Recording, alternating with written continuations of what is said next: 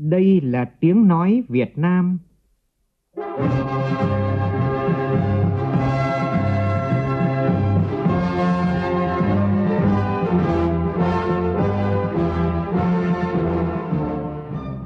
là tiếng nói Việt Nam, phát thanh từ Hà Nội, thủ đô nước Cộng hòa xã hội chủ nghĩa Việt Nam.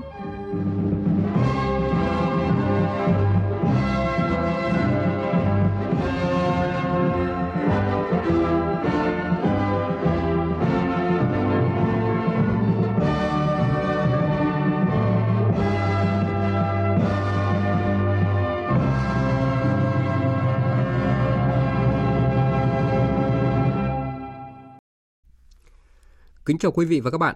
Mời quý vị và các bạn nghe chương trình Thời sự chiều của Đài Tiếng nói Việt Nam với những nội dung chính sau đây.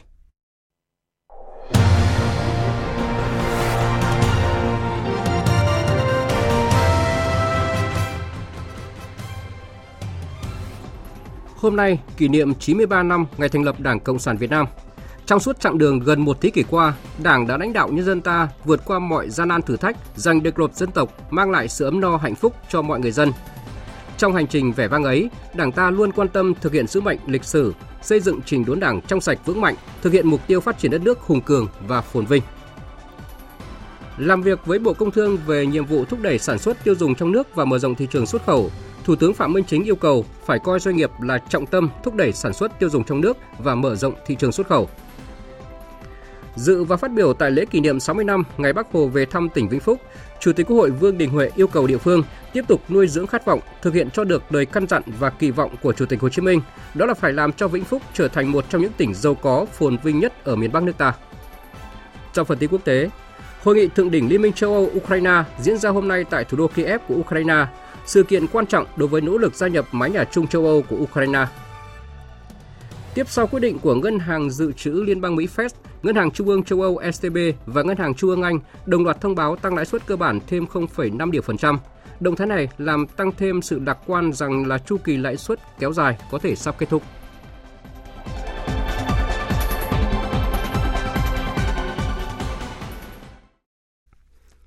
Bây giờ là nội dung chi tiết. Thưa quý vị và các bạn, hôm nay kỷ niệm 93 năm ngày thành lập Đảng Cộng sản Việt Nam, mùng 3 tháng 2 năm 1930, mùng 3 tháng 2 năm 2023.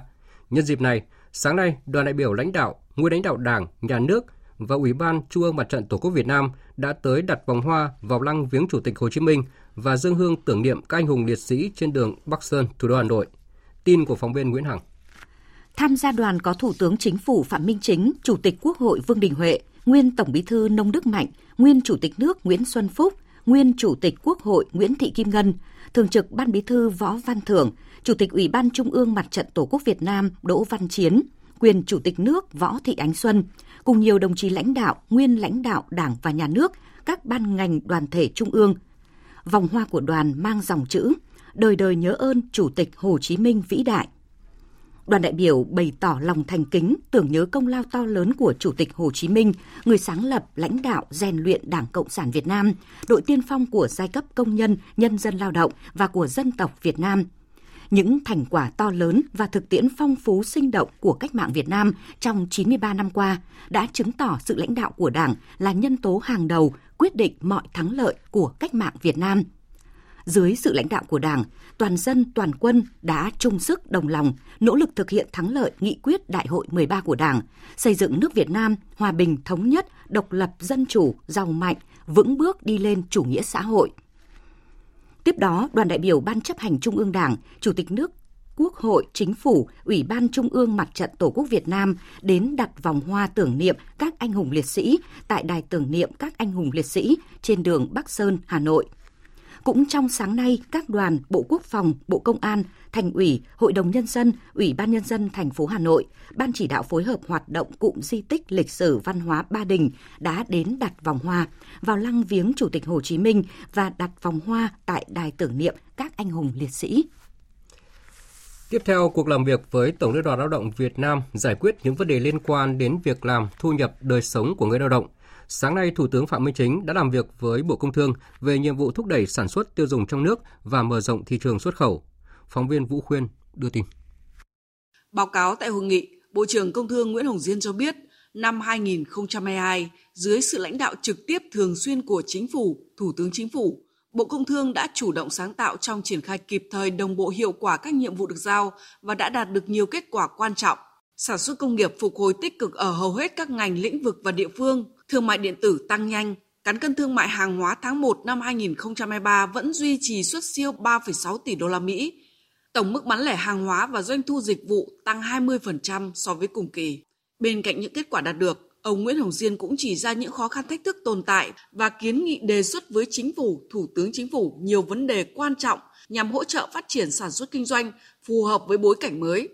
Phát biểu tại hội nghị, Thủ tướng đề nghị Bộ Công Thương tiếp tục đoàn kết chung sức đồng lòng để thực hiện những nhiệm vụ trọng tâm cần tập trung triển khai trong năm 2023, trong đó thực hiện đồng bộ các giải pháp để phục hồi và phát triển sản xuất với trọng tâm là tháo gỡ khó khăn thúc đẩy cả phía cung và phía cầu và đẩy mạnh chuyển đổi số, phát triển kinh tế số, xã hội số, tạo động lực đẩy mạnh công nghiệp hóa, hiện đại hóa, nâng cao năng suất, chất lượng, hiệu quả và sức cạnh tranh của nền kinh tế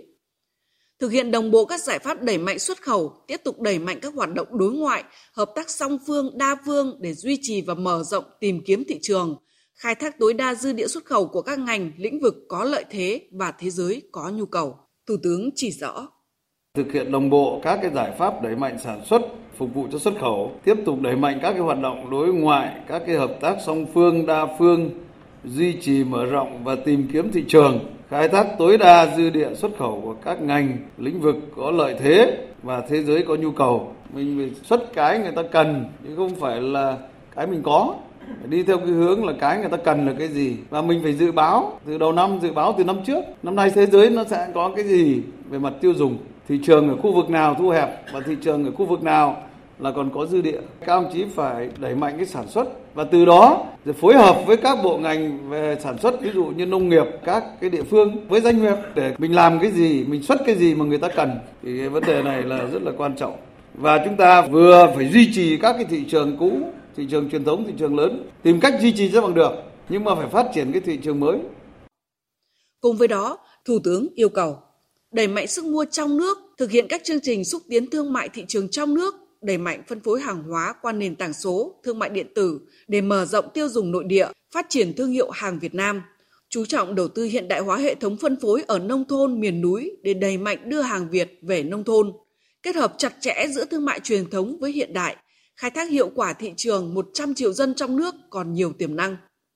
Đồng thời, theo dõi sát diễn biến cung cầu giá cả thị trường các mặt hàng thiết yếu để điều hành phù hợp hiệu quả bảo đảm nguồn cung về điện, xăng dầu cho thị trường trong mọi tình huống. Bên cạnh đó, Thủ tướng yêu cầu tăng cường hơn nữa chất lượng và hiệu quả công tác quản lý thị trường, đẩy mạnh công tác đấu tranh chống buôn lậu, gian lận thương mại hàng giả, vi phạm quyền sở hữu trí tuệ, gian lận xuất xứ, làm tốt hơn nữa công tác thị trường, bao gồm cả dự báo, cân đối cung cầu, giá cả thị trường các mặt hàng thiết yếu, đặc biệt là mặt hàng xăng dầu, theo dõi sát diễn biến để điều hành phù hợp hiệu quả, không để đứt gãy, bảo đảm nguồn cung xăng dầu cho thị trường trong mọi tình huống. Đặc biệt, Thủ tướng yêu cầu phải coi doanh nghiệp là trung tâm đổi mới sáng tạo, là trọng tâm của sự phát triển ngành công thương, tạo điều kiện tạo ra thay đổi, nâng cao sức mạnh cạnh tranh bằng việc tạo ra môi trường thuận lợi cho người dân và doanh nghiệp hoạt động sản xuất kinh doanh. Đặc biệt, Thủ tướng yêu cầu phải coi doanh nghiệp là trung tâm đổi mới sáng tạo, là trọng tâm của sự phát triển ngành công thương, tiếp tục tạo ra thay đổi, nâng cao sức cạnh tranh bằng việc tạo ra môi trường thuận lợi cho người dân và doanh nghiệp hoạt động sản xuất kinh doanh. Có giải pháp cụ thể để huy động và phát huy tối đa các nguồn lực, nhất là các nguồn lực xã hội hóa với các hình thức đầu tư phù hợp cho mục tiêu phát triển. Tập trung phát triển hạ tầng công nghiệp và thương mại, hạ tầng năng lượng, thương mại điện tử. Về các kiến nghị của Bộ Công Thương, Thủ tướng đề nghị Bộ khẩn trương có văn bản cụ thể gửi các cấp có thẩm quyền xem xét xử lý trên tinh thần vì lợi ích quốc gia dân tộc, vì mục tiêu phát triển ngành công thương và mục tiêu chung của đất nước. Chiều nay tại trụ sở Chính phủ, Thủ tướng Phạm Minh Chính, trưởng ban chỉ đạo cải cách hành chính của Chính phủ, chủ trì phiên họp thứ ba của ban chỉ đạo, tổng kết công tác năm 2022, triển khai nhiệm vụ năm nay. Phiên họp diễn ra theo hình thức trực tiếp, kết hợp với trực tuyến tại 63 điểm cầu trong cả nước. Phóng viên Vũ Khuyên tiếp tục thông tin. Thời gian qua, công tác cải cách hành chính đạt được nhiều kết quả quan trọng, nhận thức về cải cách hành chính được nâng lên, việc triển khai các nhiệm vụ cải cách hành chính được tập trung lãnh đạo chỉ đạo và có chuyển biến tích cực. Chính phủ, Thủ tướng Chính phủ đã có nhiều chỉ đạo tháo gỡ khó khăn vướng mắc, thúc đẩy công tác cải cách hành chính. Các bộ ngành địa phương đã chủ động triển khai các giải pháp cụ thể để nâng cao hiệu quả công tác cải cách hành chính. Công tác cải cách hoàn thiện thể chế được chú trọng, có nhiều đổi mới, có trọng tâm, trọng điểm và hiệu quả. Công tác cải cách thủ tục hành chính, cải thiện môi trường đầu tư kinh doanh được đẩy mạnh, phục vụ tốt hơn cho người dân và doanh nghiệp. Đặc biệt, đã cắt giảm đơn giản hóa 1.041 quy định kinh doanh tại 101 văn bản. Cả nước đã thành lập 11.700 bộ phận một cửa các cấp để tiếp nhận giải quyết thủ tục hành chính. Phát biểu tại phiên họp, Thủ tướng Chính phủ Phạm Minh Chính nêu rõ, Hôm nay thì chúng ta họp, chúng ta đánh giá lại cái xuyên suốt cả cái quá trình chúng ta đã làm trong năm vừa qua và tháng vừa qua liên quan đến cái cải cách hành chính này. Xem là cái gì là cái được, cái gì cái chưa được, tìm cái nguyên nhân, nhất là cái nguyên nhân chủ quan. Để trên cơ sở đó thì chúng ta rút ra bài học kinh nghiệm rồi đưa ra cái mục tiêu, nhiệm vụ, giải pháp, phương pháp điều hành, tư duy phương pháp luận, cách tiếp cận để mà giải quyết cái công việc này như thế nào trong cái thời gian tới đây để tạo điều kiện thuận lợi nhất cho người dân và doanh nghiệp góp phần thúc đẩy cái phát triển kinh tế xã hội, phục hồi nhanh, phát triển bền vững, giảm cái chi phí đầu vào cho người dân và doanh nghiệp để tăng cái sức cạnh tranh của sản phẩm của nền kinh tế của chúng ta. Góp phần đẩy mạnh cái sản xuất kinh doanh tạo công an việc làm cho người dân tạo cái sức cạnh tranh của nền kinh tế rồi giảm tiêu cực nhũng nhiễu tham nhũng thông qua cái cải cách hành chính này. Đấy là những cái mà nó rất là quan trọng. Bên cạnh đó, Thủ tướng đã chỉ rõ những kết quả đạt được và đặc biệt là những tồn tại hạn chế cần sớm khắc phục như công tác chỉ đạo điều hành, cải cách hành chính vẫn chưa thực sự một cách thường xuyên liên tục, vẫn còn nhiều nhiệm vụ cải cách hành chính chưa được hoàn thành. Việc cải cách hành chính cắt giảm quy định liên quan đến hoạt động kinh doanh tại một số bộ ngành địa phương vẫn chưa được thực hiện nghiêm, đầy đủ, hiệu quả và kịp thời. Thủ tướng nhấn mạnh, năm 2023 là năm dữ liệu số, chính phủ chỉ đạo rất quyết liệt về vấn đề này Thủ tướng yêu cầu các bộ ngành địa phương xây dựng cơ sở dữ liệu cho chính mình, từ đó mới khai thác ứng dụng cải cách hành chính, tạo điều kiện phát triển cho chính phủ số. Cùng với đó, phải bám sát chủ trương đường lối của Đảng và chính sách pháp luật của nhà nước, đặt lợi ích quốc gia dân tộc lên trên hết, thực hiện nhiệm vụ có trọng tâm trọng điểm, quyết liệt thường xuyên, liên tục, hiệu quả. Sáng nay tại thành phố Vĩnh Yên, Chủ tịch Quốc hội Vương Đình Huệ dự lễ kỷ niệm 93 năm ngày thành lập Đảng Cộng sản Việt Nam và 60 năm ngày Bắc Hồ về thăm tỉnh Vĩnh Phúc. Phóng viên Lê Tuyết đưa tin. Tại lễ kỷ niệm, Bí thư tỉnh ủy, Chủ tịch Hội đồng Nhân dân, trưởng đoàn đại biểu Quốc hội tỉnh Vĩnh Phúc Hoàng Thị Thúy Lan cho biết, tỉnh Vĩnh Phúc đã vinh dự được 8 lần đón Bắc Hồ về thăm. Vùng đất quê hương của Bí thư tỉnh ủy Kim Ngọc, cha đẻ của chủ trương khoán hộ, với quan điểm phải để nông dân làm chủ ruộng đất của mình, đã vươn lên mạnh mẽ không ngừng, đạt nhiều thành tựu to lớn trong phát triển kinh tế xã hội. Phát biểu tại buổi lễ, Chủ tịch Quốc hội Vương Đình Huệ nhấn mạnh, Vĩnh Phúc là vùng đất lịch sử, chính trị và văn hóa lâu đời. Trong lịch sử lập quốc và phát triển mấy nghìn năm của đất nước, ở bất cứ thời kỳ nào, trên bất cứ phương diện nào, đồng bào vùng đất này cũng tận hiến to lớn, góp phần làm dạng danh lịch sử hào hùng và bất diệt của dân tộc. Một lần nữa, chúng ta tin tưởng khẳng định rằng những thành tựu to lớn và toàn diện đó là nhân tố căn bản và quyết định trực tiếp nâng cao vị thế, sức mạnh và uy tín của tỉnh, tạo nền tảng vững chắc để Vĩnh Phúc phát triển nhanh, bền vững và nhân văn trong giai đoạn mới. Tôi muốn nói là phát triển nhân văn ở đây như tỉnh Vĩnh Phúc đã nhiều lần nhấn mạnh, tôi cũng rất tâm đắc cái điều này. Trong mỗi cái bước phát triển thì người dân là phải được thụ hưởng cái thành quả phát triển. Các chí đã dành rất nhiều cái nguồn lực chăm lo cho phúc lợi xã hội và cho an sinh xã hội. Đấy chính là một cái sự phát triển rất là nhân văn. Chủ tịch Quốc hội cho rằng, từ năm 1963, Bác Hồ đã mong muốn phải làm cho Vĩnh Phúc trở thành một trong những tỉnh giàu có, phồn vinh nhất ở miền Bắc nước ta, bởi bác đã nhìn thấy tiềm năng rất lớn của Vĩnh Phúc. Với ý nghĩa đó, Chủ tịch Quốc hội đề nghị Đảng bộ, chính quyền và đồng bào các dân tộc trong tỉnh nghiên cứu và thực hiện 5 nhiệm vụ trọng tâm như trước mắt soát xét, đánh giá và tổng kết một bước việc tổ chức thực hiện các nhiệm vụ, mục tiêu tới giữa nhiệm kỳ, đồng thời nghiên cứu, điều chỉnh, bổ sung phù hợp và thực thi đồng bộ các chủ trương mới của Đảng, Nhà nước, đặc biệt là nghị quyết của Bộ Chính trị về phát triển kinh tế xã hội và bảo đảm quốc phòng an ninh vùng đồng bằng sông Hồng đến năm 2030, tầm nhìn đến 2045. Trước những khó khăn, thách thức ngày càng lớn, việc thực hiện nhiệm vụ chính trị của Vĩnh Phúc trong thời kỳ mới phải thật sự trân trọng bảo vệ khát vọng đổi mới, sáng tạo, dám nghĩ, dám làm, dám chịu trách nhiệm, lan tỏa mạnh mẽ tinh thần khoán 10 năm xưa, cổ vũ ý chí tự lực tự cường, tinh thần cống hiến, khát vọng giàu có và khát vọng phồn vinh. Bác đã nói như thế rồi. thì cái khát vọng giàu có và khát vọng phồn vinh phải thấm vào thì nhận thức và hành động của từng cơ quan, tổ chức, đơn vị, của mỗi cán bộ chiến sĩ, mỗi người dân và toàn bộ hệ thống chính trị Vĩnh Phúc, tạo sức mạnh tổng thể và động lực mới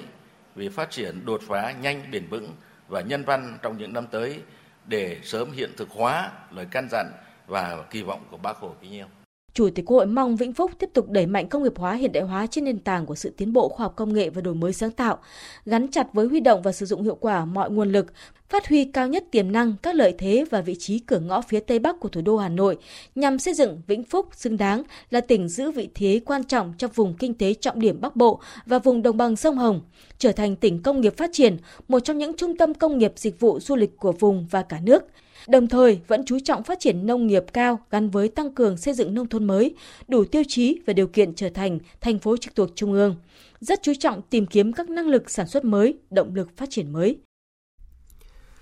Thưa quý vị và các bạn,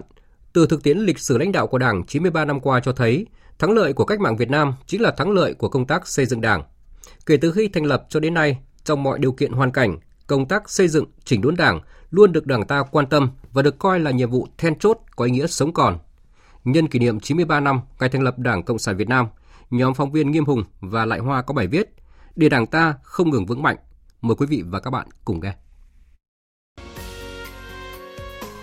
Căn gác xếp nhỏ trên sân thượng của nhà băng Đông Dương, nay là trụ sở của Ngân hàng Nhà nước Việt Nam, là nơi đồng chí Nguyễn Văn Cừ, Tổng bí thư của Đảng, tạm lánh để viết cuốn tự chỉ trích đó là vào khoảng tháng 6 năm 1939 với bút danh Trí Cường. Tổng Bí thư Nguyễn Văn Cừ đã hoàn thành bản thảo tác phẩm tự chỉ trích. Sau đó, ông đưa cho các đồng chí Tô Hiệu, Đặng Xuân Khu, Võ Nguyên Giáp, Đặng Thái Mai đọc và tham gia ý kiến. Một tháng sau đó, tác phẩm tự chỉ trích ra mắt bạn đọc đã gây tiếng vang lớn. Trong tác phẩm, nổi bật nhất là tinh thần tự phê bình, và phê bình nhằm làm cho Đảng thống nhất về tư tưởng và hành động, thật sự trong sạch. Phó giáo sư tiến sĩ Phạm Xuân Mỹ, nguyên trưởng khoa lịch sử Đảng, Học viện Báo chí và Tuyên truyền cho biết. Tổng bí thư Nguyễn Văn Cừ là một trong những người nhìn thẳng vào sự thật và nhất là những sai lầm, những cái khuyết điểm của Đảng. Bởi vì thời đó ờ, bên cạnh những cái thành tựu thì Đảng ta có những cái sai lầm khuyết điểm dẫn đến giảm sút uy tín của Đảng rồi cái một số những phần tử cơ hội mà ta gọi lúc đó gọi là Trotskyt ý, nó nói xấu đảng nhưng mà rất ít người nhận ra những sai lầm của mình thì riêng đồng chí Nguyễn Văn Cừ trong tác phẩm tự chỉ trích thì đồng chí đã dũng cảm và phải nói nhìn thẳng vào sự thật những cái sai lầm khuyết điểm của đảng để mà quyết tâm sửa chữa. Như vậy, chỉ 9 năm sau ngày thành lập, Đảng đã tiến hành sinh hoạt tự phê bình sâu rộng, khắc phục hạn chế, giải quyết vấn đề về tư tưởng và tổ chức của Đảng. Sau cách mạng tháng 8, Chủ tịch Hồ Chí Minh cũng đã kịp thời chấn chỉnh, phê phán, cảnh báo một số căn bệnh của những người nắm chức vụ quyền hạn trong bộ máy chính quyền nhà nước như trái phép, cậy thế hủ hóa, tư túng, chia rẽ kiêu ngạo. Đến tháng 10 năm 1947, trong tác phẩm Sửa đổi lối làm việc, người trực tiếp phê phán những sai lầm khuyết điểm của cán bộ đảng viên, xác định rõ 12 chuẩn mực về tư cách của Đảng chân chính cách mạng. Trong bản di trúc để lại trước lúc đi xa, Chủ tịch Hồ Chí Minh cũng dành nhiều quan tâm tới công tác xây dựng và chỉnh đốn đảng. Theo ông Đỗ Hoàng Linh, Phó Giám đốc khu di tích Chủ tịch Hồ Chí Minh, thì đây chính là một nội dung cốt lõi trong di trúc của người. Bản di trúc mà gần như là một cái định hướng cho một đảng cầm quyền về một đạo đức cách mạng, về phương pháp và lãnh đạo là Đảng Cộng Việt Nam và bây giờ chúng ta vẫn đang thực hiện. Thứ nhất ấy, là cái điều tiên là à, bác hồ nhắc đến ấy, đấy là cái sự đoàn kết thống nhất trong đảng vấn đề thứ hai là vấn đề đạo đức cách mạng cái người bình thường ấy cũng đã phải có đạo đức rồi nhưng mà cái người đảng viên người lãnh đạo đấy cái đạo đức ấy cực kỳ quan trọng Tư tưởng về xây dựng, chỉnh đốn đảng của Chủ tịch Hồ Chí Minh được đảng ta quán triệt sâu sắc bằng những việc làm thường xuyên, liên tục tự chỉnh đốn nội bộ, mở nhiều đợt xây dựng, chỉnh đốn sâu rộng. Qua nhiều kỳ đại hội của đảng, công tác xây dựng và chỉnh đốn đảng luôn được đặc biệt quan tâm. Tại Hội nghị Trung ương 3 khóa 7, Đảng ban hành nghị quyết về một số nhiệm vụ đổi mới và chỉnh đốn Đảng, trong đó nhấn mạnh xây dựng đạo đức cách mạng và lối sống trong sạch của cán bộ đảng viên trong điều kiện kinh tế thị trường và mở rộng giao lưu quốc tế, chống chủ nghĩa cá nhân, chủ nghĩa thực dụng, tệ làm ăn gian dối, lối sống xa hoa, trụy lạc. Đến Hội nghị Trung ương 6 lần 2 khóa 8 vào năm 1999, Đảng ban hành nghị quyết số 10 về một số vấn đề cơ bản và cấp bách trong công tác xây dựng Đảng hiện nay. Sự ra đời của nghị quyết để lại dấu ấn vô cùng đậm nét trong công tác xây dựng Đảng. Bộ Chính trị, Ban chấp hành Trung ương mà đứng đầu là Tổng Bí thư Lê Khả Phiêu khi đó đã có một quyết định đặc biệt là phải tiến hành cuộc vận động xây dựng chỉnh đốn Đảng, tự phê bình và phê bình. Tham gia đợt sinh hoạt tự phê bình và phê bình của Bộ Chính trị khi đó, nguyên Chủ tịch nước Trần Đức Lương cho biết tinh thần nghiêm túc, quyết liệt, thẳng thắn tới mức dư luận bên ngoài lúc ấy đặt câu hỏi trong nội bộ có việc gì mà Bộ Chính trị phải kiểm điểm từ đồng chí Tổng Bí thư trở xuống. Bắt đầu từ trên ngồi xuống cho nên đồng chí Tổng Bí thư Lê Khả Phiêu có nói muốn tắm, xuống tắm thì phải ngồi đầu là thế đấy. Tức là Bộ Chính trị là phải thực sự sinh hoạt phê bình từ phê bình sâu sắc theo yêu cầu của nghị quyết câu chuyện là nó đã thực sự thật cho nên tạo ra một cái không khí trong toàn đảng về cái việc là phải coi cái sự nghiệp xây dựng đảng là lẽ sống còn của đảng. Liên tiếp trong 3 nhiệm kỳ gần đây, ngay sau khi kiện toàn xong về tổ chức, nhân sự cho nhiệm kỳ mới, công việc được Đảng ta quan tâm đầu tiên đó chính là công tác xây dựng, chỉnh đốn Đảng thông qua việc ban hành nhiều nghị quyết, quy định, kết luận nhằm chỉ đạo triển khai thực hiện toàn diện, đồng bộ các mặt của công tác xây dựng Đảng, cả về chính trị, tư tưởng, tổ chức và đạo đức. Lần sau sâu sắc toàn diện và cụ thể, rõ ràng hơn so với lần trước. Nếu như Hội nghị Trung ương 4 khóa 11 mới chỉ tập trung bàn và ra nghị quyết một số vấn đề cấp bách về xây dựng Đảng, thì đến Hội nghị Trung ương 4 khóa 12 đã có sự bổ sung, đổi mới rất căn bản về phạm vi và nội dung, bao gồm toàn bộ các vấn đề về tăng cường xây dựng chỉnh đốn Đảng, ngăn chặn đẩy lùi sự suy thoái về tư tưởng chính trị, đạo đức, lối sống, những biểu hiện tự diễn biến, tự chuyển hóa trong nội bộ.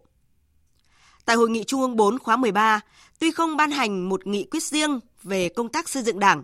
nhưng Đảng ta đã ban hành kết luận số 21 về đẩy mạnh xây dựng chỉnh đốn Đảng và hệ thống chính trị, kiên quyết ngăn chặn, đẩy lùi, xử lý nghiêm cán bộ, đảng viên suy thoái về tư tưởng chính trị, đạo đức, lối sống, biểu hiện tự diễn biến, tự chuyển hóa.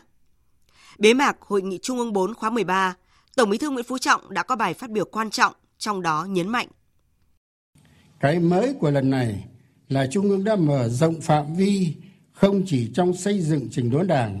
mà còn bao gồm cả trong xây dựng hệ thống chính trị đúng theo tinh thần nghị quyết đại hội 13 của Đảng.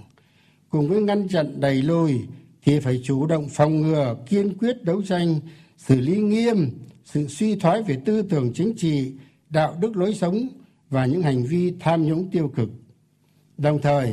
bổ sung làm rõ hệ thống những biểu hiện của sự suy thoái về tư tưởng chính trị và đạo đức lối sống, tự diễn biến, tự diễn hóa,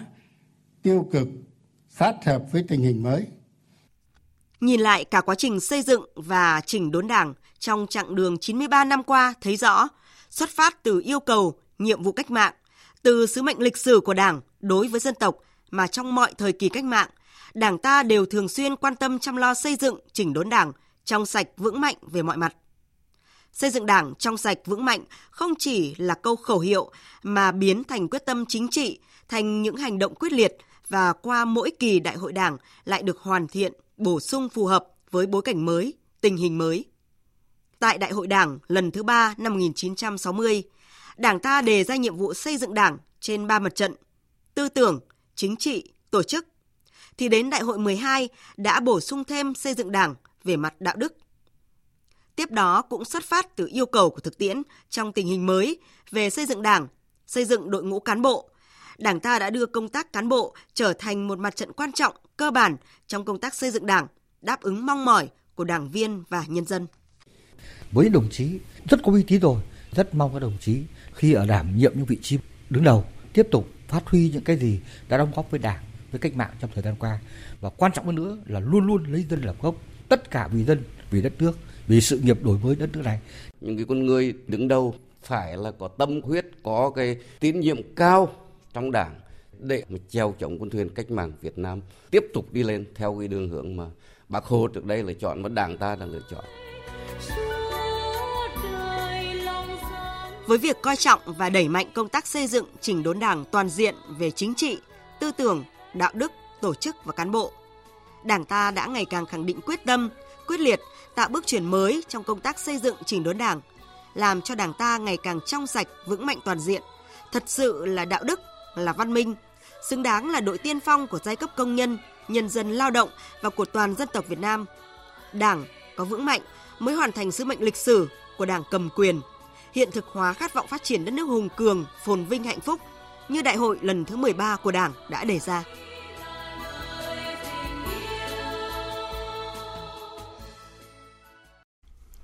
Thưa quý vị và các bạn, nhân kỷ niệm 93 năm ngày thành lập Đảng Cộng sản Việt Nam, tối nay nhà tại Nhà hát lớn Hà Nội sẽ diễn ra lễ trao giải báo chí toàn quốc về xây dựng Đảng, hay còn gọi là giải Búa Liềm Vàng lần thứ 7 năm 2022. Giải Búa Liềm Vàng lần thứ 7 năm 2022 có hơn 2.000 tác phẩm dự thi. Các tác phẩm đều bám sát các vấn đề lớn, sự kiện nổi bật của đất nước, đặc biệt là những cách làm sáng tạo hiệu quả, tổ chức thực hiện nghị quyết Đại hội 13 của Đảng cùng các nghị quyết Hội nghị Ban chấp hành Trung ương Đảng 456 khóa 13. Bên cạnh đó là những tác phẩm phản ánh những bước tiến mới trong công tác xây dựng chỉnh đốn đảng và hệ thống chính trị. Việc xử lý nghiêm cán bộ đảng viên suy thoái về tư tưởng chính trị, đạo đức, lối sống – công tác bảo vệ nền tảng tư tưởng của Đảng, đấu tranh phản bác những luận điệu xuyên tạc của các thế lực thù địch. Giải Búa Liềm Vàng lần thứ 7 năm 2022 có 6 giải A, 12 giải B, 18 giải C, 30 giải khuyến khích và 8 giải chuyên đề. Đồng thời, ban tổ chức cũng trao giải thưởng cho 15 cơ quan báo chí, hội nhà báo và ban tuyên giáo, ban tổ chức cấp ủy có thành tích xuất sắc trong việc tổ chức tham gia hưởng ứng giải – Năm nay, ban tổ chức chọn một số nhân vật tiêu biểu trong các tác phẩm đoạt giải để biểu dương khen thưởng. Tin chi tiết về lễ công bố và trao giải Búa Liềm Vàng lần thứ 7 năm 2022, chúng tôi sẽ chuyển đến quý vị và các bạn trong chương trình thời sự sau. Thời sự VOV, nhanh, tin cậy, hấp dẫn. Chương trình thời sự chiều nay tiếp tục với những nội dung đáng chú ý khác. Thay mặt Bộ Chính trị, đồng chí Võ Văn Thưởng, Thường trực Ban Bí thư vừa ký ban hành kết luận số 48 của Bộ Chính trị về tiếp tục thực hiện sắp xếp đơn vị hành chính cấp huyện, cấp xã giai đoạn 2023-2030. Ngay sau đây thì phóng viên Văn Hiếu sẽ chuyển đến quý vị và các bạn những nội dung chính trong kết luận này. Để thực hiện hiệu quả chủ trương sắp xếp đơn vị hành chính cấp huyện, cấp xã giai đoạn 2023-2030, Bộ Chính trị yêu cầu các cấp ủy, tổ chức đảng, chính quyền, mặt trận Tổ quốc Việt Nam và đoàn thể các cấp – thực hiện tốt các nhiệm vụ, giải pháp chủ yếu sau đây. Tiếp tục thực hiện nghị quyết số 37 ngày 24 tháng 12 năm 2018 của Bộ Chính trị về việc sắp xếp các đơn vị hành chính cấp huyện và cấp xã. Tổng kết những vấn đề đã rõ, đã được thực hiện chứng minh là đúng trong giai đoạn 2019-2021 để hoàn thiện các văn bản quy phạm pháp luật, tổ chức thực hiện hiệu quả việc sắp xếp đơn vị hành chính cấp huyện, cấp xã giai đoạn 2023-2030. Việc sắp xếp đơn vị hành chính cấp huyện, cấp xã giai đoạn 2023-2030 phải phù hợp với quy hoạch tỉnh, quy hoạch nông thôn, quy hoạch đô thị, xác định rõ đối tượng, lộ trình sắp xếp và phải bảo đảm sự đồng thuận của nhân dân. Căn cứ tiêu chuẩn của đơn vị hành chính, đặc thù vùng miền để tiếp tục thực hiện sắp xếp đơn vị hành chính cấp huyện cấp xã như sau. Đến năm 2025 hoàn thành sắp xếp đối với đơn vị hành chính cấp huyện, cấp xã có đồng thời cả hai tiêu chuẩn về diện tích tự nhiên và quy mô dân số dưới 70% quy định. Đơn vị hành chính cấp huyện đồng thời có tiêu chuẩn về diện tích tự nhiên dưới 20% và quy mô dân số dưới 200% quy định. Đơn vị hành chính cấp xã đồng thời có tiêu chuẩn về diện tích tự nhiên dưới 20% và quy mô dân số dưới 300% quy định. Đến năm 2030 hoàn thành sắp xếp đơn vị hành chính cấp huyện, cấp xã còn lại có đồng thời cả hai tiêu chuẩn về diện tích tự nhiên và quy mô dân số dưới 100% quy định. Đơn vị hành chính cấp huyện đồng thời có tiêu chuẩn về diện tích tự nhiên dưới 30% và quy mô dân số dưới 200% quy định đơn vị hành chính cấp xã đồng thời có tiêu chuẩn về diện tích tự nhiên dưới 30% và quy mô dân số dưới 300% quy định. Quy định rõ việc sử dụng và lộ trình sắp xếp số lượng biên chế cán bộ, công chức và số lượng cấp phó của các đơn vị hành chính dôi dư sau sắp xếp. Về định mức phân bổ ngân sách đối với các đơn vị hành chính sau sắp xếp, về thời gian hưởng các chế độ, chính sách hỗ trợ đặc thù đối với các đơn vị hành chính sau khi thực hiện sắp xếp, về mức hỗ trợ đầu tư xây dựng cơ bản cho các địa phương được bổ sung cân đối ngân sách trong thời kỳ ổn định ngân sách địa phương phục vụ việc sắp xếp đơn vị hành chính cấp huyện, cấp xã giai đoạn 2023-2030. Sáng nay tại Phủ Chủ tịch, Văn phòng Chủ tịch nước tổ chức họp báo công bố lệnh của quyền Chủ tịch nước công bố luật khám bệnh chữa bệnh vừa được Quốc hội khóa 15 thông qua tại kỳ họp bất thường lần thứ hai và có hiệu lực từ ngày 1 tháng 1 năm 2024. Phóng viên Việt Cường đưa tin. Luật khám chữa bệnh gồm 12 chương và 121 điều, trong đó quy định những điểm mới về nâng cao chất lượng cung cấp dịch vụ của cơ sở khám chữa bệnh. Luật đã bổ sung quy định bắt buộc cơ sở phải tự đánh giá chất lượng khám bệnh, chữa bệnh theo bộ tiêu chuẩn chất lượng cơ bản do Bộ Y tế ban hành theo định kỳ hàng năm và phải cập nhật kết quả tự đánh giá lên hệ thống thông tin quản lý hoạt động khám chữa bệnh để làm căn cứ cho việc kiểm tra đánh giá cũng như công khai thông tin về mức độ chất lượng của các cơ sở khám chữa bệnh. Tại buổi họp báo, trả lời câu hỏi của phóng viên liên quan đến việc luật quy định cơ sở khám chữa bệnh được vay vốn để đầu tư công trình hạ tầng thiết bị y tế. Tuy nhiên, tại nghị trường Quốc hội, nhiều đại biểu cho rằng quy định này không khả thi vì không thể mang tài sản của nhà nước ra thế chấp vay vốn được. Vậy, phương án xử lý vấn đề này như thế nào để luật đi vào cuộc sống? Ông Đỗ Trung Hưng, Phó vụ trưởng vụ pháp chế Bộ Y tế cho biết. Khi mà luật quy định là được quyền vay vốn thì chúng tôi cũng đã có trao đổi với ngân hàng nhà nước và ngân hàng nhà nước thì cũng có cái văn bản chính thức gửi cho Bộ Y tế trong đó có nêu rõ ràng là cái việc tín chấp theo luật tín dụng bảo đảm à, tiền vay ấy, theo cái quy định của luật tổ chức tín dụng ấy thì được thực hiện theo thỏa thuận giữa bên cho vay và bên vay. Và khi mà à, có cái nội dung này thì mới được đưa cái nội dung về vay vốn vào trong cái dự thảo luật. Và để thực hiện nội dung này thì bắt buộc là chính phủ sẽ phải chỉ đạo các cơ quan có liên quan bao gồm có bộ y tế bộ tài chính rồi ngân hàng nhà nước để thống nhất hướng dẫn về cái phương thức vay vốn đối với cả đơn vị sự nghiệp công lập liên quan đến việc giá khám chữa bệnh theo yêu cầu được coi là động lực để các bệnh viện và ngành y tế thay đổi phát triển. Vậy khi luật có hiệu lực thì giá này có theo quy luật thị trường không? Thứ trưởng Bộ Y tế Trần Văn Thuấn cho biết. Chúng tôi cũng cho rằng đây là cái việc cần thiết. Bởi lẽ thứ nhất à, nó là nhu cầu thực tế của người dân, người bệnh. À, đặc biệt là chúng ta cũng từng bước tăng cường nữa chất lượng về khám bệnh, chữa bệnh và chất lượng phục vụ để đáp ứng à, cái nhu cầu của mọi tầng lớp nhân dân. Và Bộ Y tế cũng đang chỉ đạo à, các đơn vị à, chức năng hoàn thiện cái danh mục kỹ thuật, định mức kỹ thuật để từng bước tính đúng tính đủ. Chúng tôi cũng dự kiến trong năm 23 thì sẽ ban hành cái giá khám bệnh chữa bệnh theo yêu cầu và cũng dự kiến đề xuất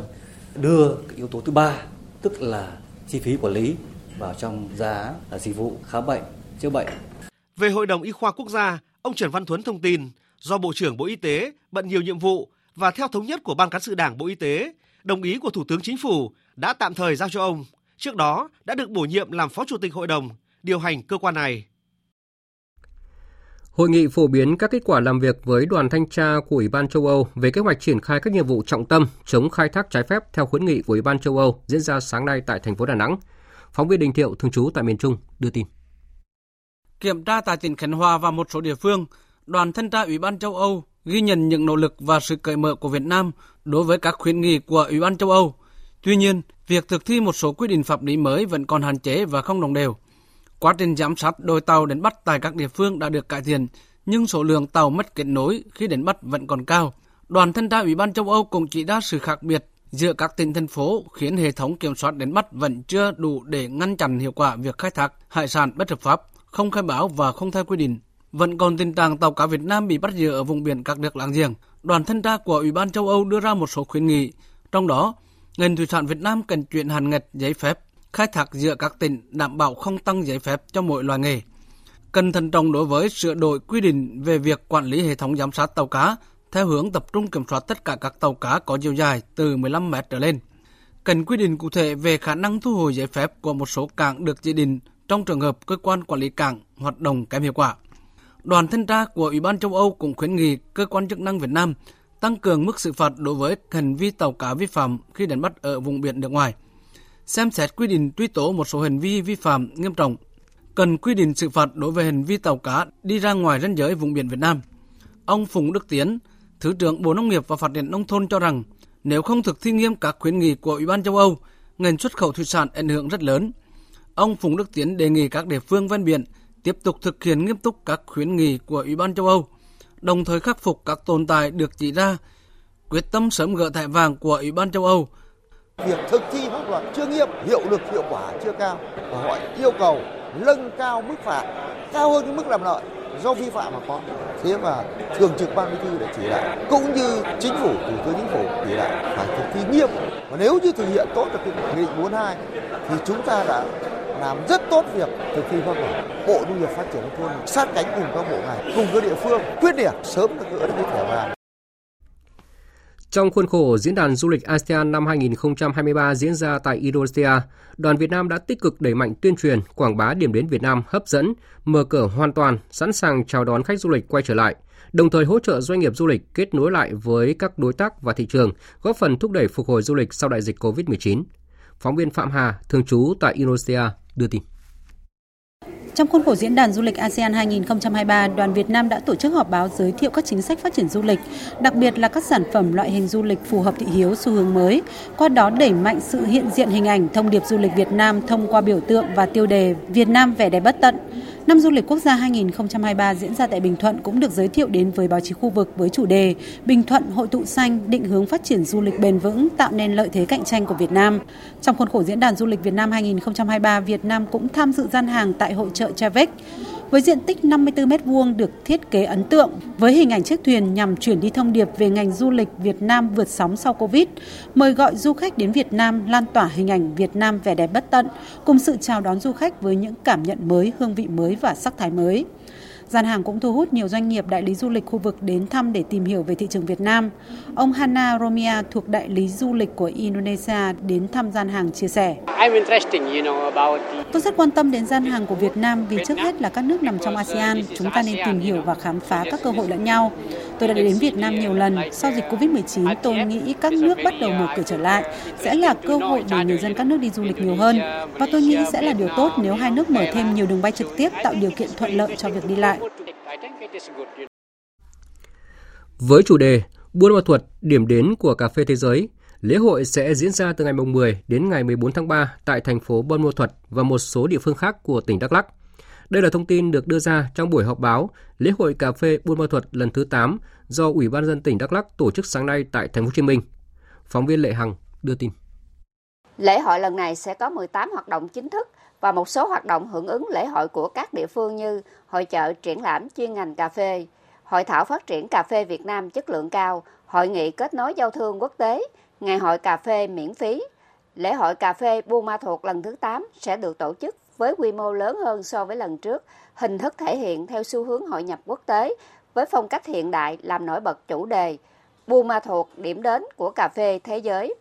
Bên cạnh các nội dung khai mạc, bế mạc lễ hội đường phố, lễ hội sẽ có một số hoạt động mới như cuộc thi video clip giới thiệu về cà phê Buôn Ma Thuột với chủ đề Chuyện kể về cà phê Buôn Ma Thuột, biểu diễn vở ca kịch Khát vọng đa xăng, lễ hội ánh sáng, triển lãm ảnh nghệ thuật với chủ đề Văn hóa cà phê Việt Nam, hành trình kiến tạo văn hóa thế giới và lịch sử cà phê thế giới, hội thi chế tác các sản phẩm mỹ nghệ từ cây cà phê. Ông Trương Hoài Anh, Giám đốc Sở Thông tin và Truyền thông tỉnh Đắk Lắk cho biết.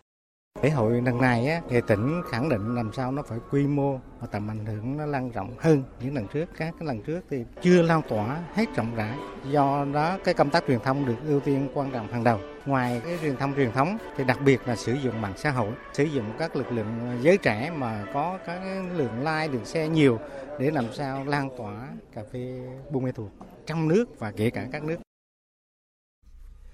Tiếp theo là một số thông tin về thời tiết. Tâm Dự báo Khí tượng Thủy văn Quốc gia cho biết, ở khu vực Bắc Bộ là vùng chịu ảnh hưởng trực tiếp của khối không khí lạnh lệch đông, nên trong đêm nay và ngày mai sẽ nhiều mây, mưa nhỏ, mưa phùn kéo dài suốt cả đêm và ngày. Nên nhiệt độ đêm nay giao động trong khoảng từ 18 đến 20 độ C. Độ ẩm trong không khí duy trì ở mức cao trên 87%. Trời bắt đầu có dấu hiệu hiện tượng nồm ẩm,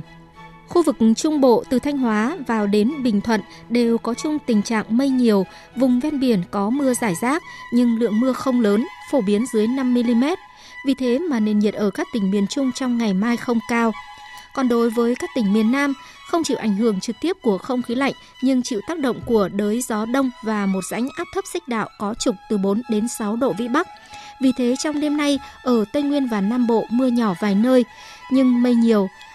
Ngày mai trời nắng gián đoạn nên nhiệt độ phổ biến trong khoảng từ 27 đến 32 độ C.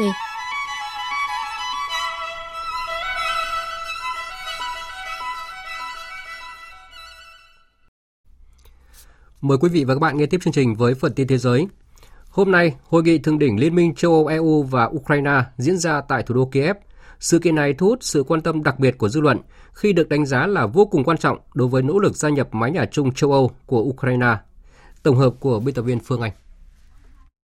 Hội nghị tập trung vào tiến trình đàm phán gia nhập Liên minh châu Âu sau khi Ukraine thực hiện tất cả các khuyến nghị của Ủy ban châu Âu. Theo Ngoại trưởng Ukraine Dmytro Kuleba, Ukraine đang chuẩn bị trình bày kết quả thực hiện toàn bộ 7 khuyến nghị của Ủy ban châu Âu tại hội nghị với kỳ vọng nhận được những đánh giá tích cực từ phía khối này. Bên cạnh đó, tình hình an ninh, công tác triển khai công thức hòa bình của Tổng thống Ukraine Volodymyr Zelensky và vấn đề tái thiết sau xung đột cũng sẽ được xem xét.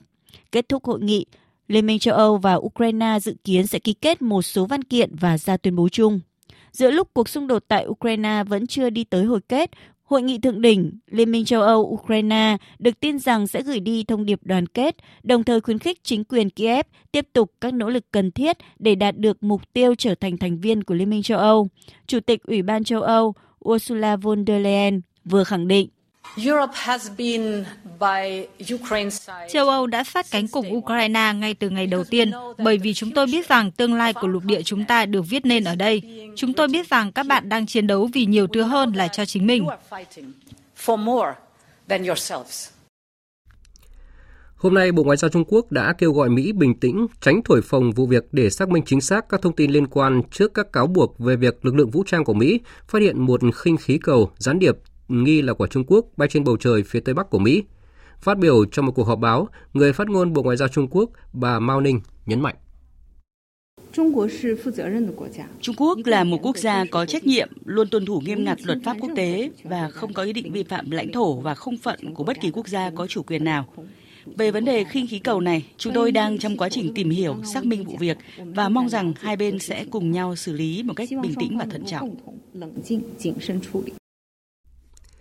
Bộ Quốc phòng Thổ Nhĩ Kỳ xác nhận cuộc họp ba bên giữa Thổ Nhĩ Kỳ, Nga và Syria sẽ tiếp tục diễn ra trong những ngày tới nhằm bình thường hóa quan hệ và ổn định trong khu vực. Phóng viên Ngọc Thạch thường trú tại Ai Cập theo dõi khu vực Trung Đông đưa tin. Bộ trưởng Quốc phòng Thổ Nhĩ Kỳ Hulusi Aka nói rằng các phái đoàn kỹ thuật Thổ Nhĩ Kỳ, Nga và Syria sẽ nhóm họp trong những ngày tới nhằm tiếp tục các cuộc đàm phán bình thường hóa giữa Ankara và Damas. Ông Aka nhấn mạnh rằng Thổ Nhĩ Kỳ tuân theo chính sách đối ngoại ổn định và nhấn mạnh rằng mục tiêu duy nhất trong các hoạt động quân sự của nước này ở các nước láng giềng là loại bỏ các tổ chức khủng bố, bảo đảm biên giới và ngăn chặn dòng người tị nạn mới vào Thổ Nhĩ Kỳ. Ông Hulusi Aka khẳng định Ankara không thể thực hiện bất kỳ bước đi nào có thể gây hại cho người Syria đang cư trú ở Thổ Nhĩ Kỳ hoặc bên trong Syria, đồng thời nhấn mạnh đang tìm cách đưa họ hồi hương an toàn. Các cuộc đàm phán đầu tiên sau 11 năm giữa Bộ trưởng Quốc phòng Thổ Nhĩ Kỳ và Syria đã diễn ra tại Nga vào tháng 12 vừa qua. Tuy nhiên, Quan hệ Thổ Nhĩ Kỳ với Syria xấu đi trong những tuần gần đây, khi nhiều vụ tấn công khủng bố xảy ra bên trong lãnh thổ Thổ Nhĩ Kỳ và nước này đã mở các chiến dịch quân sự cũng như tấn công các mục tiêu bên trong lãnh thổ Syria, khi cho rằng lực lượng dân chủ Syria đứng đằng sau các vụ khủng bố. Chỉ số chứng khoán toàn cầu tăng ngày thứ ba liên tiếp trong khi lợi suất trái phiếu kho bạc Mỹ dài hạn thì vẫn duy trì ở mức ổn định.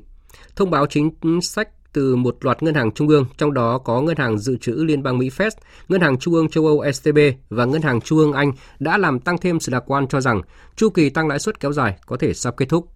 Biên tập viên Thu Hoài tổng hợp thông tin. Sau động thái của Ngân hàng Dự trữ Liên bang Mỹ hạ tốc độ tăng lãi suất tại cuộc họp tháng 1 năm 2023,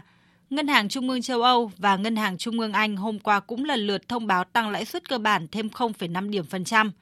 trong khi Ngân hàng Trung ương Anh báo hiệu lạm phát đang tiến tới mức đỉnh và chuẩn bị quay đầu, thì Ngân hàng Trung ương châu Âu cho thấy ít nhất một đợt tăng lãi suất nữa. Chủ tịch Ngân hàng Trung ương châu Âu Christine Lagarde nhận định. According to Eurostat's preliminary flash estimate, theo ước tính nhanh sơ bộ của Eurostat, nền kinh tế khu vực đồng euro đã tăng trưởng 0,1% trong quý tư 2022. Mặc dù cao hơn so với dự đoán vào tháng 12, song kết quả này có ý nghĩa là hoạt động kinh tế đã chậm lại rõ rệt kể từ giữa năm 2022 và sẽ tiếp tục trong thời gian tới. Hoạt động toàn cầu yếu ớt và tình trạng bất ổn địa chính trị cao tiếp tục là những trở ngại đối với tăng trưởng của khu vực đồng euro. Tuy nhiên, tình trạng tắc nghẽn nguồn cung đang dần được nới lỏng, nguồn cung cấp khí đốt đã trở nên an toàn hơn. Thị trường đã phục hồi sau thông báo chính sách của các ngân hàng trung ương với kỳ vọng quá trình giảm lạm phát có thể đã bắt đầu. Tại phố Wall, chỉ số S&P 500 tăng 1,47% lên gần 4.180 điểm, mức cao nhất kể từ tháng 8 năm ngoái. Chỉ số thiên về công nghệ Nasdaq Composite vọt lên 3,25%, cao nhất kể từ tháng 9. Chứng khoán châu Âu cũng tăng vọt, với Stock 600 đóng cửa ở mức cao nhất kể từ ngày 21 tháng 4 năm 2022. Theo các chuyên gia, phản ứng của thị trường đã thực sự khuyến khích các nhà đầu tư tiếp tục mạo hiểm. Đó là những tín hiệu tích cực về chứng khoán sau khi các quốc gia châu Âu và Anh thông báo tăng lãi suất cơ bản. Thế nhưng nhiều quốc gia khác thì lại đang chật vật với lạm phát. Theo phóng viên Phan Tùng thường trú tại Ấn Độ thì chỉ số lạm phát tại Pakistan trong tháng 1 vừa qua đã lập kỷ lục mới cao nhất kể từ năm 1975. Chỉ số giá tiêu dùng tại nước này trong tháng 1 leo lên mức 27,55%. Giá các mặt hàng thực phẩm leo thang chưa từng có đóng góp vào cú sốc lạm phát. Còn tại Tunisia, người dân quốc gia này đang phải vật lộn để duy trì cuộc sống. Giá cả tiêu dùng thì ngày càng tăng cao, trong khi hàng hóa thiết yếu lại thiếu hụt trầm trọng. Biên tập viên Việt Dũng thông tin. Nhiều người dân Tunisia nói rằng cuộc sống của gia đình họ ngày càng trở nên thực sự khó khăn trong những năm gần đây. Nhiều gia đình thậm chí chỉ đủ khả năng ăn một bữa trong ngày thay vì ba bữa như thông thường. Khó khăn của người dân chủ yếu do chi phí sinh hoạt cơ bản tăng cao vì lạm phát toàn cầu gia tăng, tài chính quốc gia lâm vào khủng hoảng. Anh Lasses Mary, một công nhân vệ sinh đường phố cho biết. Tôi không còn đủ tiền để mua thực phẩm, rau và những thứ cần thiết khác. Mọi người đều đang đói. Gia đình tôi không còn đủ khả năng để lo ba bữa một ngày. Chúng tôi thường chỉ ăn hai bữa, ăn chính vào buổi trưa và tối tôi ăn phần cơm thừa của bữa trưa nếu còn dư. Lương của tôi một ngày chỉ khoảng 33 đô la Mỹ và như vậy là không đủ. Hiện nay còn thậm chí không đủ để mua hàng tạp hóa. Tunisia đã thúc đẩy một gói cứu trợ quốc tế trong nhiều năm để giúp nước này tránh khỏi tình trạng phá sản, nhưng bất ổn chính trị và tranh chấp về cải cách kinh tế của đất nước đã cản trở những nỗ lực này. Tuần trước, công ty chuyên xếp hạng tín dụng trái phiếu Moody's đã hạ bậc tín nhiệm nợ chính phủ của Tunisia, cảnh báo có khả năng xảy ra vỡ nợ. Tình trạng thiếu hụt nghiêm trọng một số thực phẩm và thuốc men cơ bản cũng là vấn đề lớn của chính phủ hiện nay. Việc vỡ nợ công có thể khiến mọi thứ trở nên tồi tệ hơn, làm suy yếu đồng Dina, làm lạm phát trầm trọng hơn. Tiếp theo là một số tin vắn đáng chú ý diễn ra trong ngày. Phần Lan và Thụy Điển vẫn cam kết gia nhập NATO cùng thời điểm, bất chấp sự phản đối của Thổ Nhĩ Kỳ đối với ứng cử viên của Thụy Điển. Đây là tuyên bố của hai thủ tướng trước khi đưa ra tại một cuộc họp báo chung ở Stockholm vừa diễn ra. Hôm nay, Quốc hội Peru đã bỏ phiếu bác đề xuất của Đảng Peru Tự Do về việc tổ chức bầu cử trong năm nay. Peru đang trải qua cuộc khủng hoảng chính trị xã hội nghiêm trọng kể từ đầu tháng 12 vừa qua khi Tổng thống nước này, lúc đó là ông Castillo, bị Quốc hội phế truất. Những người ủng hộ ông Castillo đã xuống đường biểu tình, khiến ít nhất 50 người thiệt mạng, trong đó có cả cảnh sát. Diễn, viện, diễn biến vụ bê bối liên quan đến tài liệu mật của lãnh đạo Mỹ tiếp tục phức tạp khi cơ quan điều tra Liên bang Mỹ FBI sẽ tổ chức khám nhà và văn phòng của cựu Phó Tổng thống Mỹ Mike Pence tại bang Indiana để tìm kiếm các tài liệu mật trong những ngày tới. Hiện Bộ Tư pháp Mỹ đang làm việc với nhóm cố vấn pháp lý của cựu Phó Tổng thống về kế hoạch tổ chức khám nhà riêng và văn phòng của ông này. Vừa rồi là phần tin thời sự quốc tế. Tiếp tục chương trình thời sự chiều nay sẽ là trang tin thể thao.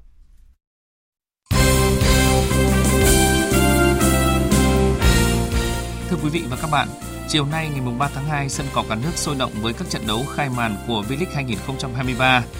Ở mùa giải này, một trong những đội bóng có nhiều sự thay đổi chính là câu lạc bộ Viettel. Đội bóng có sự xáo trộn trên băng ghế chỉ đạo và một vài gương mặt nổi bật cũng đã chia tay. Tuy nhiên, bù lại câu lạc bộ Viettel có một vài nhân sự bổ sung khá chất lượng, trong đó nổi bật nhất là tiền đạo ngoại người Brazil Jefferson Alias. Tân huấn luyện viên Thạch Bảo Khanh cho biết. Những cầu thủ Việt Viettel đều là những cầu thủ có chất lượng và đã tập luyện với nhau nhiều năm rồi. Tôi ổn định về con người cũng như là lực lượng và bản thân tôi cũng rất là hiểu các cầu thủ. Và chúng tôi cũng đang cùng nhau xây dựng. Đương nhiên vẫn còn phải có thời gian để hoàn thiện hơn nữa. Ờ, tôi hài lòng về và cảm thấy rất là vui và hạnh phúc với cái, cái gì mà cái thái độ tập luyện cũng như là cái sự quyết tâm của cầu thủ. Với dàn cầu thủ hiện tại, câu lạc bộ Viettel chắc chắn vẫn là một tập thể giàu thực lực ở mùa giải mới. Chính vì vậy, đội đặt quyết tâm cao ở tất cả các đấu trường mà mình tham dự. Đội trưởng Bùi Tiến Dũng chia sẻ. Viettel là luôn luôn là đội hàng đầu của top mùa giải thì à, Dũng nghĩ là sẽ cố gắng đạt được mục tiêu cao nhất và đặc biệt sẽ cố gắng cạnh tranh chức vô địch. Tham vọng của Viettel sẽ sớm được thử thách ngay ở trận đấu mở màn của vòng 1 với nhà đương kim vô địch câu lạc bộ Hà Nội vào chủ nhật tuần này.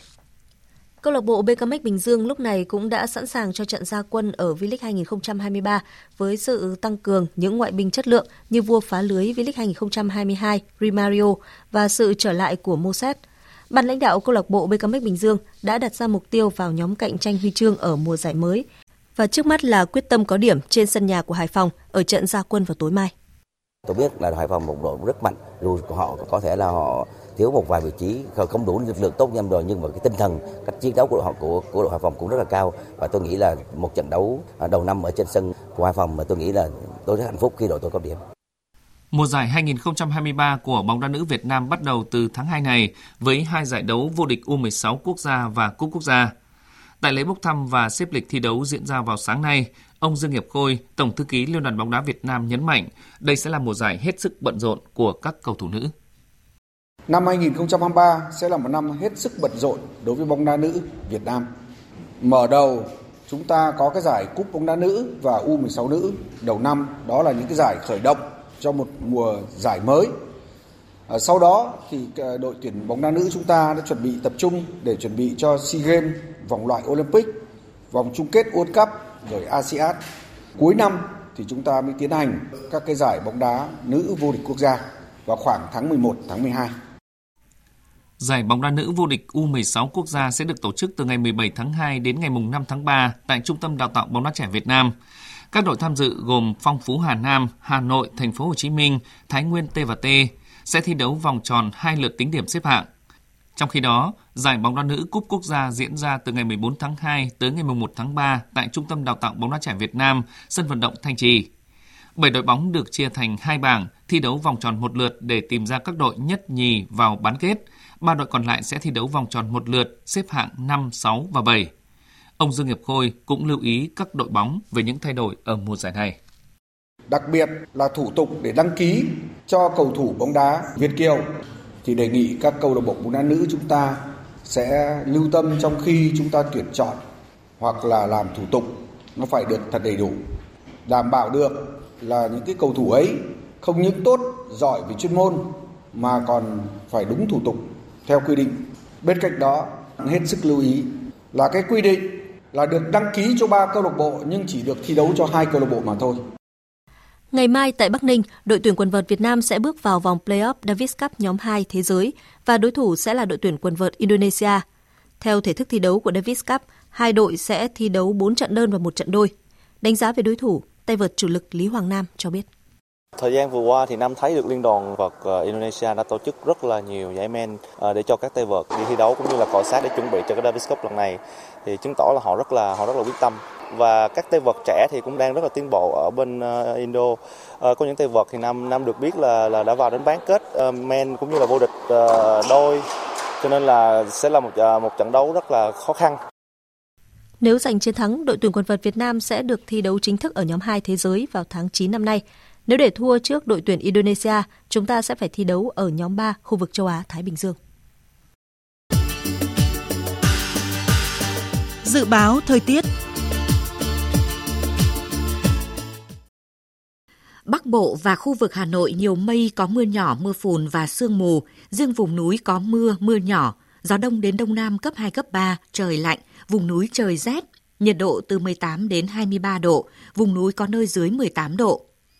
Khu vực từ Thanh Hóa đến Thừa Thiên Huế, phía Bắc nhiều mây có mưa, mưa nhỏ, phía Nam đêm không mưa, ngày nắng, gió Đông Bắc đến Đông cấp 2, cấp 3, phía Bắc trời lạnh, nhiệt độ từ 19 đến 25 độ, phía Nam từ 26 đến 29 độ. Khu vực từ Đà Nẵng đến Bình Thuận có mây, đêm có mưa vài nơi, ngày nắng, gió Đông Bắc đến Đông cấp 2, cấp 3, ven biển phía Nam cấp 3, cấp 4. Nhiệt độ từ 23 đến 31 độ, có nơi trên 31 độ. Tây Nguyên và Nam Bộ, đêm có mưa rào và rông vài nơi, ngày nắng, gió Đông Bắc đến Đông cấp 2, cấp 3, nhiệt độ từ 19 đến 30 độ, có nơi trên 30 độ. Dự báo thời tiết biển, vịnh Bắc Bộ có mưa rải rác, sáng sớm có sương mù nhẹ, tầm nhìn xa từ 4 đến 10 km trong mưa, giảm xuống dưới 1 km, gió Đông Bắc đến Đông cấp 3, cấp 4. Vùng biển từ Quảng Trị đến Quảng Ngãi, vùng biển từ Bình Định đến Ninh Thuận, không mưa, tầm nhìn xa trên 10 km, gió Đông Bắc đến Đông cấp 3, cấp 4. Vùng biển từ Bình Thuận đến Cà Mau, vùng biển từ Cà Mau đến Kiên Giang, có mưa rào vài nơi, tầm nhìn xa trên 10 km, gió Đông Bắc cấp 4, cấp 5. Khu vực Bắc và giữa Biển Đông, khu vực quần đảo Hoàng Sa thuộc thành phố Đà Nẵng, không mưa, tầm nhìn xa trên 10 km, gió Đông Bắc cấp 5, riêng vùng biển phía Đông Bắc có lúc cấp 6, biển động.